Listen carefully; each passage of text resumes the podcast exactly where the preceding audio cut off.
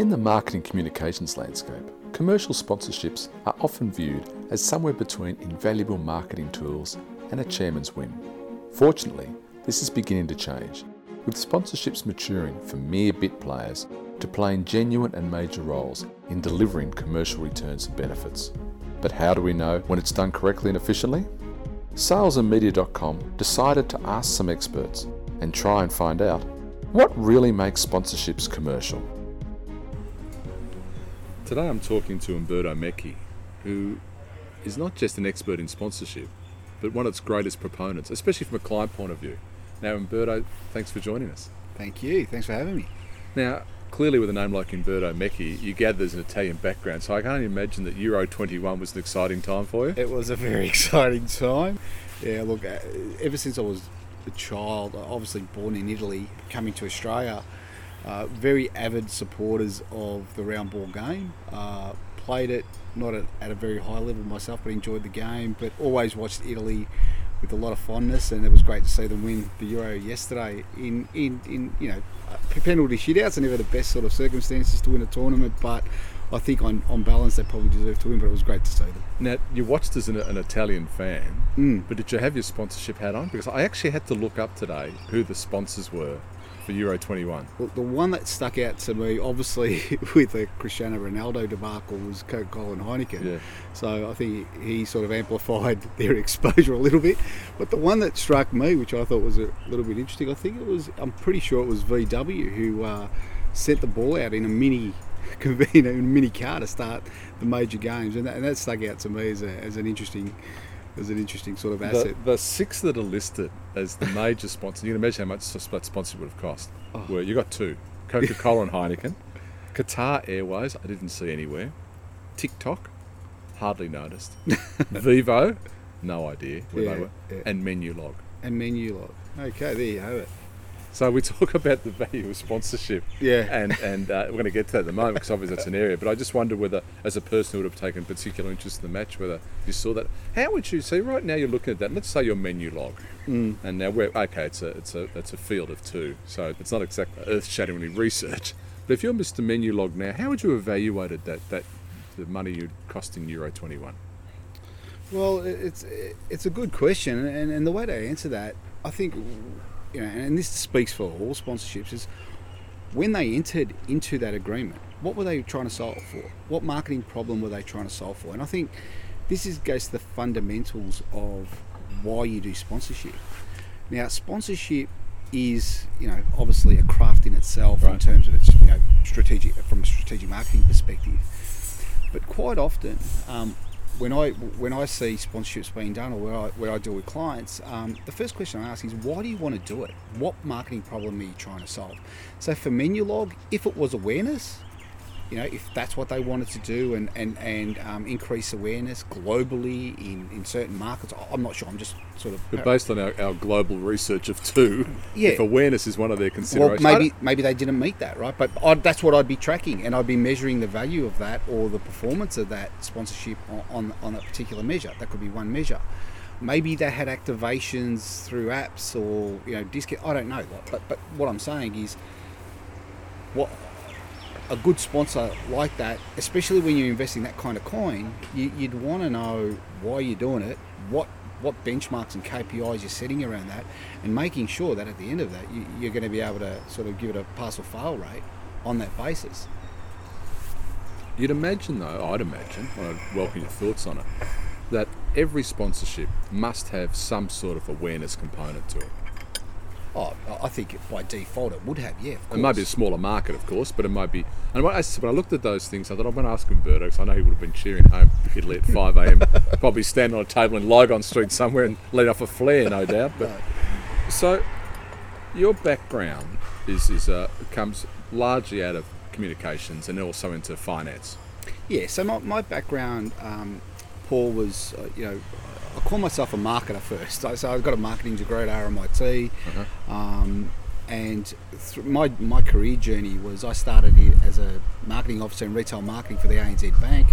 And you know, my approach to marketing hasn't just been sponsorships. It's been, you know, the whole, you know, let's call it the old four Ps. You know, I've worked in product, I've worked in segmentation, I've worked on brand management, and my career's taken me through financial services predominantly on the client side, but also I've also worked on the agency side as well.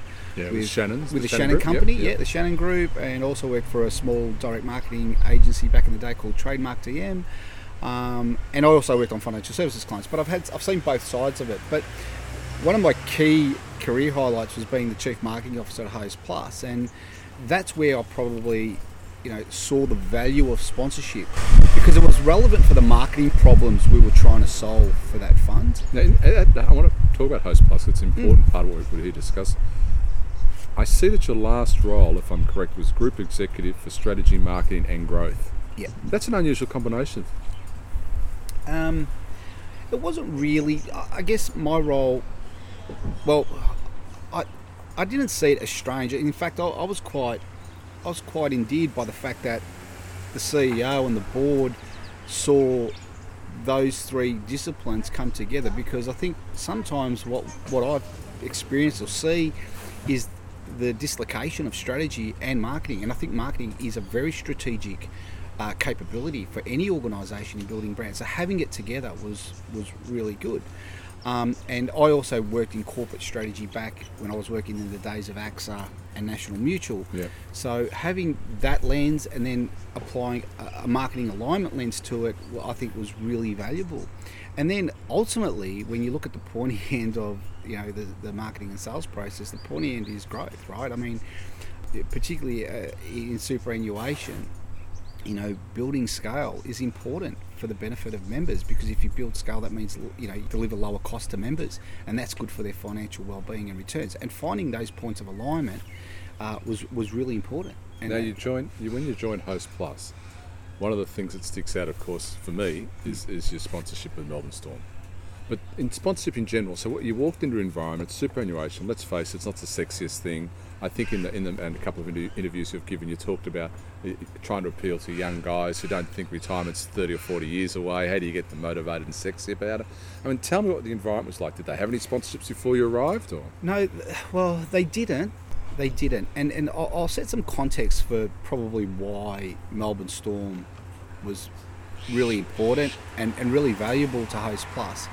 So there's a couple, just, just to set, I guess, the background, superannuation, uh, what we found in our research, and, and again, I'd like to emphasise that, you know, I'm an evidence-based marketer, and I always rely on the evidence. So, you know, when I was there at Hostplus, you know, we, we looked, at, we did a lot of research to understand what was driving preferences for superannuation brands.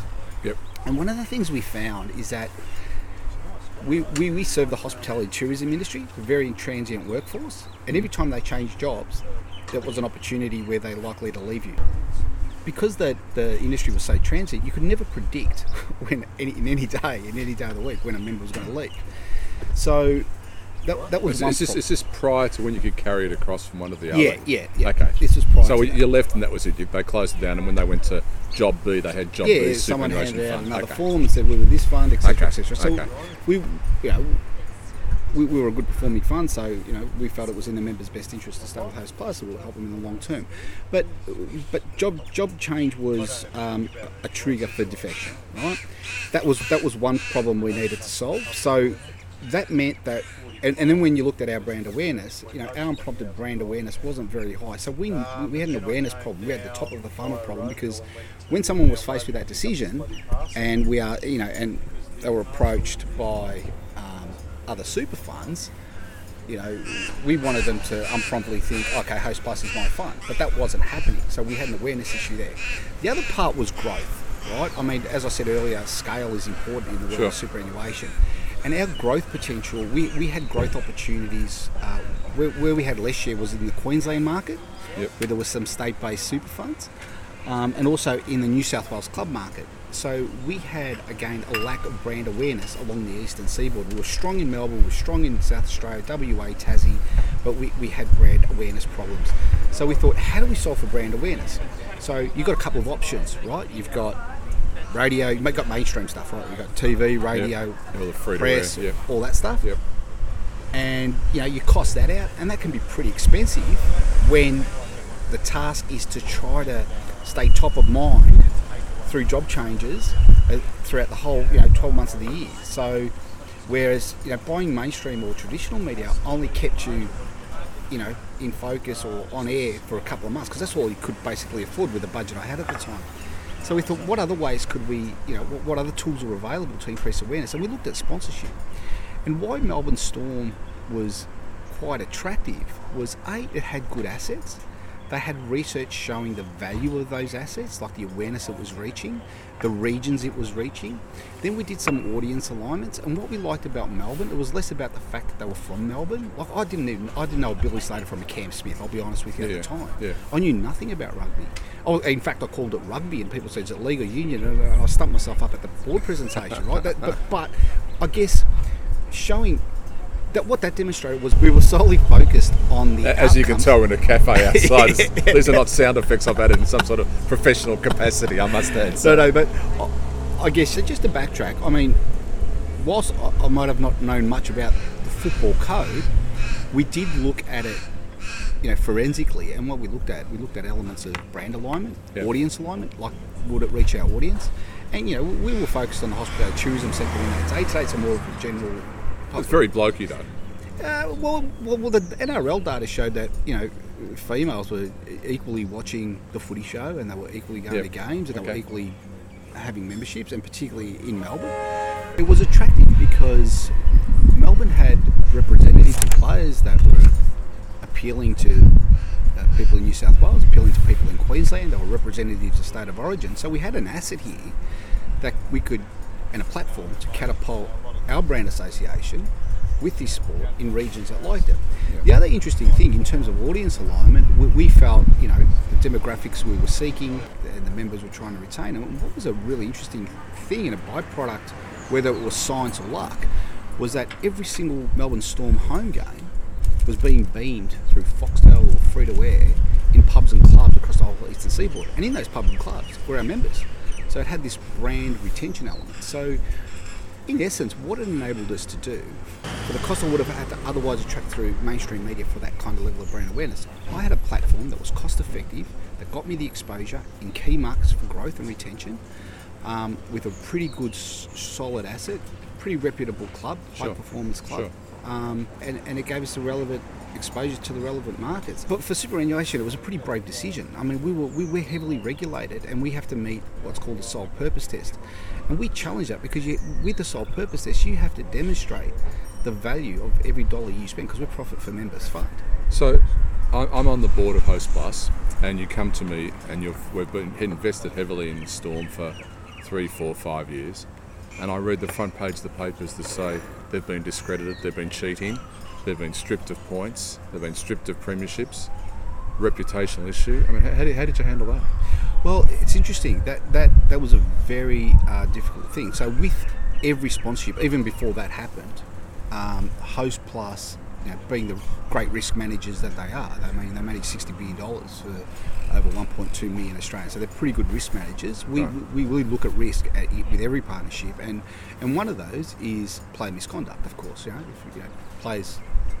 You know, there's a risk that they'll fess up. How do you how do you control This, Well, this wasn't just a guy going out for a few drinks after yeah, yeah, Saturday no, no. night. though, and this is the point. We, This we all, you, you can always it- we can always you can always manage risk for um, play misconduct, but we never imagined we'd have to do it for management misconduct. And under those circumstances, and unfortunately, there was no other choice but for Host Plus at that time to withdraw their sponsorship. The business, the business brand is built on trust. It's a fiduciary. So you know, um, at that time, uh, Host Plus.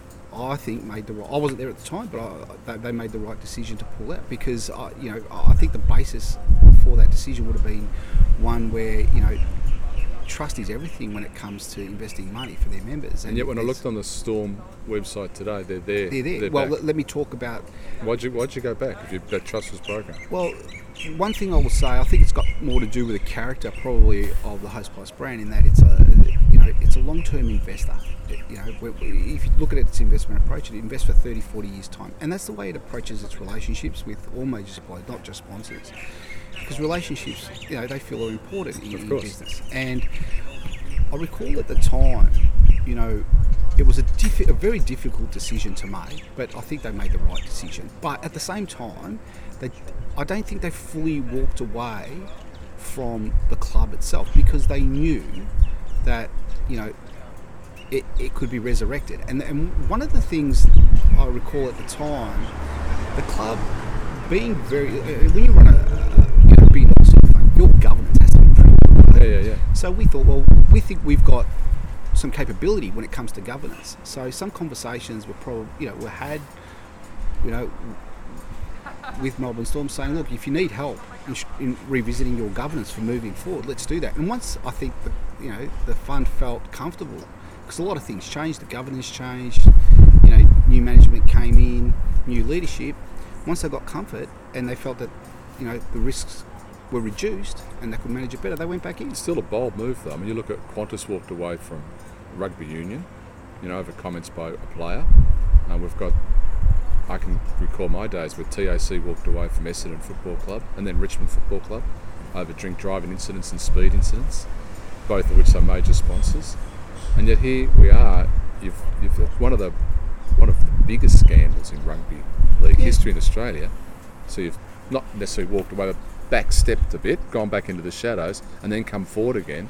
And it's been a remarkable success. And I and as I said, it's still listed as, as, a, as a Yeah, premium well, partner. I think it all goes.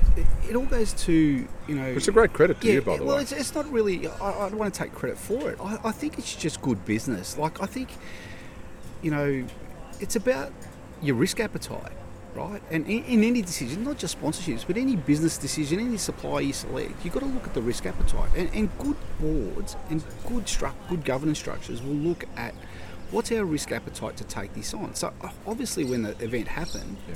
You know, the tolerance was broken for Host Plus, they'd probably pulled out. But when, you know, they saw them, prior to that, the value was Im- amazing. So, you know. It's the um, one I associate with, as I said. But it's funny because you look at it. I actually looked up who else they sponsor at the moment, and I know. And when they said the Gold Coast Suns, you go, oh, "Yeah, okay, makes sense." I mean, I, I think I have seen on the jumpers. Hmm. Um, but Penrith Panthers, Brisbane Broncos, I had no idea, and GWS had no idea. Yeah, well, I don't, I'm not, I don't know if they still do GWS. To be It was, I was listed as that. That's what I was saying. So it's a, some seem invisible, but that reason for it just seems synonymous with Melbourne Storm, and, and Yeah. obviously did the job. How, how did you measure? How do you measure that success then? I mean, you and I have talked about. I've read stuff you've written already about. It's not just about the ROI. It's about so many other things. It's about audience, audience participation, engagement. For you personally, what, what do you look for? Well, I mean, as I said at the start, I, I, I think sponsorship is accountable. It's got enough data um, to be able to measure it. So for me, success, I don't look at when I, when I look at a marketing program or a marketing, I just don't look at the success of that one sponsorship. Right? I think the best marketing is where you've got an integrated marketing communication platform, and sponsorship is just one part of that toolkit. And you know, so if awareness is, you know, if sponsorship has to play the role for awareness, how well is it doing it? Okay. and that's what you measure. So overlaying this, you know, for example, uh, like a, a Storm sponsorship, we'd be running brand, brand tracking in the background. We'll be saying, ah, Melbourne, you know, how big is the, the acquisition opportunity amongst the Melbourne Storm followers? Um, is it sizable enough, you know, to, to, to want it? Then we'll track, um, you know, intention to purchase, likelihood, you know, prefer, you know, Okay. likelihood to buy. So you get you get to, you get to pick one. Qual versus quant. Which one do you pick?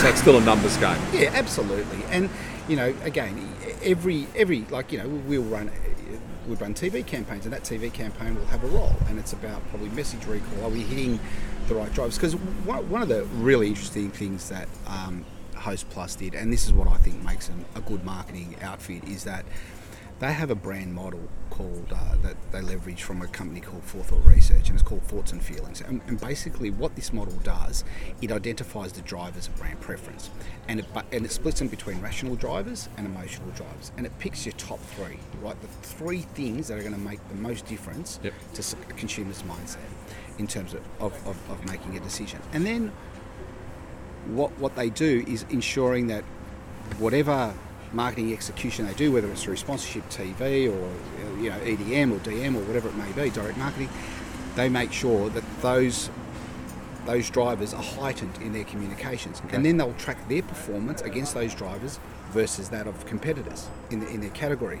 And what the, but what this model shows is that it, it, it has proven that if you focus on these drivers and you do it better than your competitors, and you do it louder than your competitors, more visibly than your competitors, um, and you perform better on those metrics, it will translate to market share. And, and the coefficient is 0.077 or something. So it's, it's a pretty strong um, correlation to market share. And, and and this model has also been applied to airlines. It's been applied Okay. to you know fast moving consumer goods. So it carries across the industry. So it carries across. So when it talks to measurement, it's not there's specific operational measures on the sponsorship. Is it performing to the KPIs we set for it, but also broader brand tracking So and growth, of course. we talked. I mean, it's obviously been a great success for Host Plus and, and great success further in your cap. We go back to one of the comments you made earlier was, look, we really didn't have the money for free to air. Okay, so we went down the sponsorship road, which has been successful. So right now, I say to you, listen, regardless of the cost, you can go on uh, uh, Ninja, which which I imagine is Blokey, or Big Bash, which is Blokey, or you can stay with sponsorship. What, what do you do? Well, again, I'm a big fan of integrated marketing communications. So, you know, ideally, if you can do, um, you know, if I think about, you know, if you've got seasonal opportunities, you might, you know, what sponsorship did for Hot like for Host Plus. If I just take, it gave them exposure through most months of the year. And going back to this point about you could never predict a job change, it kept us visible. Maybe not at the heights of you know, you know, high level sort of TARP levels, but it kept you visible. It got you out of the financial services. You're on the back page of the Herald Sun or the Age or Sydney Morning Herald.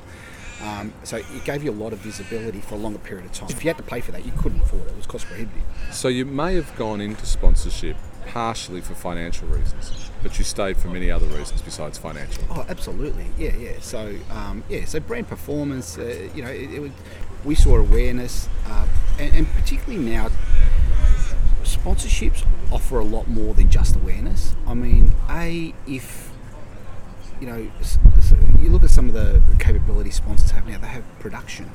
They have Activation, content yeah. activation. They have digital platforms. Some of them have really sizable databases and followings that allow you to tap into. Right. So, um, I, I just don't like looking at sponsorships as a single-minded, you know, thing. It- They can offer a lot more. Which is which is unusual for marketers. A lot of marketers kind of think there's marketing, and then whatever's left over, will think about sponsorship, or that's or it's the chairman's whim, which is let's go and let's do the Look, ballet, it- or let's do. It's like if you're a builder, you're going to have a in your toolkit. You're going to have a saw. You're going to have a wrench. You're going to have a screwdriver.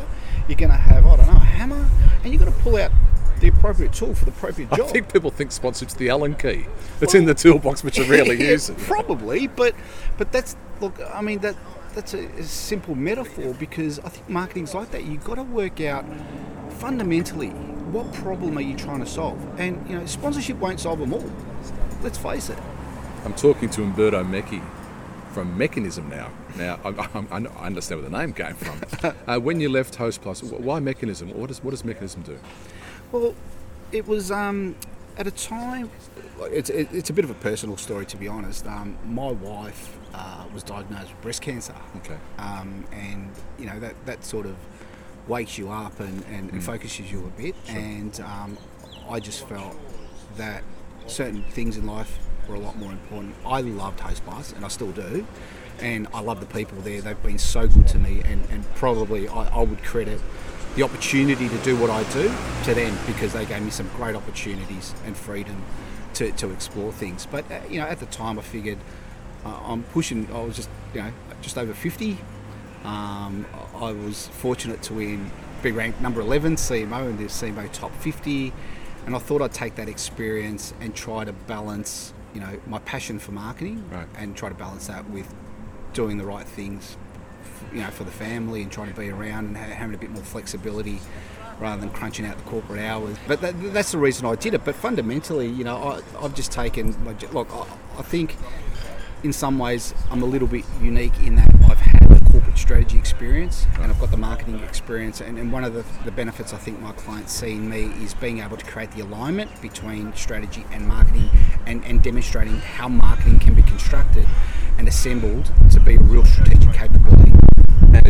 And if people want to learn learn more about you, they go to mecchanism.com. That's right. Which is M E C C H I N I S M.com. And I bet you have to spell that out every single day. Absolutely, but um, look, I, I, think it was a play on the words, and the mechanism is. oh, it's definitely a play on the words. I think oh, that up. And, and it's a play. Like I mean, you know, if I had to sort of construct the value proposition, the mechanisms or the value or the contributions I make, a little mechanism that can hopefully you know create some alpha for you or, or create some change and some positive change for you and your customers and, and your brand. But I, want, I want to leave you one question. When you've looked at, obviously you looked at Storm, you did Storm, and obviously you've looked at things like Gold Coast Suns and Penrith Panthers. What was the one that got away? That's a great question. Uh, look, I'll start by saying I have no regrets, right? Okay. um, you know, and I'll, I'll, put it to you: make the best decisions you can with the information you have available at the time. Now, this one wasn't a sports sponsorship; it was a media sponsorship, right? Okay. So, um, it was in the day when MasterChef entered the Australian market, and the media company sat me down and they said, "Mate, there's this thing called MasterChef that's coming. It's amazing. It's been proven overseas." and you know it's, it's aligned to your industry fantastic and there's a lot of interest from other categories around this in fast moving consumer goods this is the price and i've gone sounds great but that would mean that 90% of my marketing budget would be on this one big bet if I was to do it. Can can, can we do a deal? They go, no, no, this is it. There's a lot of demand. If you're not interested, we'll walk on. And look, at the time, it would have meant one big bet, 90% of your budget, at the cost of stuff that was working. You know, was I willing to do that? Was I willing to take that risk? It was a big bet. In my investment, my own investment philosophy, right? I don't try to time the market. It's a mugs game. Yeah. Um, and, and I didn't have the data. And don't bet the farm. Yeah, and I don't bet the farm. And I didn't have the data. Like, yeah. you know, I, I was I was working on a possibility or a probability. If I had a crystal ball in front of me, might have been a different decision even so, 90% of your marketing budget on one big bet is not really, it goes yeah. against this point of integrated marketing campaigns. And like Storm did, it went through its issues, some of the George Calombaris yeah, yeah, issues, and yeah, they had some, yeah, they sacked but, the host. Yeah, but it was not so much that, but it was, a, you know, you look at MasterChef today, it's one of the you know, best Great TV franchises known to known to humankind. And and unfortunately, we missed that opportunity. I have no regrets, but I think it was the right decision at the time. I wasn't willing to take the risk, but these things happen. So you you let's let's step back a bit, and you're you're currently in that role today still, in a role today. You've got a lot of sponsorships, a lot of activations happening, sports sponsorships. COVID hits, no fans. Yeah, look, uh, you know, uh, well, I'm not. Look, I, am not in the role at Host Plus today, but from what I've seen, uh, where you, whether you look at the NRL and AFL, if you take those two codes as an example, I think they've done a remarkable job to pivot and still produce a product. Uh, I would have no doubt that, um, you know, and, and, look, knowing the clauses that exist in some of these contracts to protect, you know, rights holders, but also to protect the sponsor, I'm sure they would have come to some amicable agreements to work through how what the future could look like. You obviously haven't worked with the AFL before. oh well, no, I have, and, and, and look, and I think you know to their credit in, in terms of getting hubs up and getting games sure. up, and look, and I think yeah, they got through a season. Yeah, and, and, and, look, and arguably, arguably, if you think about like I think about you know last year, 2000 and uh, well, what was it, 2020, and we were watching footy every night of the week on free to air. How good was that? And if your brand was on there, well, you, you, could almost argue it was an up, up kick if that was your objective, right? If brand awareness was your thing and you were on a jersey or whatever it was, um, you know, for, for some brands it might have you know worked in their favour. And I think TV audiences, from what I read, had gone up. Um, they hit record TV audience, so it wasn't all bad. Um, you know, I feel sorry for if, if your Qantas it was bad. Yeah, if your Qantas it was bad, yeah, and, and, that's right. And sometimes, look, I guess that's right. If you were a brand that was shut down and you were on a jersey and it was, it was Flight Centre, all that Qantas, stuff, yeah, you know, the big yeah uh, tourism absolutely. brands. You know? Yeah, absolutely, absolutely. But for, for others, you know, it's a bit of hit and miss. But you know, like like again, pandemic, it's all about risk management and how do you if you're buying sponsorships. I mean, you know, you talked to me before. Is price just a thing? Look, I. I know with the, the, sponsors we looked at, we, you look at a whole set of risk scenarios and you try to protect yourself. Even the way the payment schedule's set up. Do you take money up front? Do you pay money up front, or do you wait for services to be delivered? Sure. You know. Well, um, I've got clients, as you know, involved in the Grand Prix. Hasn't been a race for two years. Yeah, well, it's a it's tough, tough. It's a tough ask for them. It's tough. Do you still go to Storm games?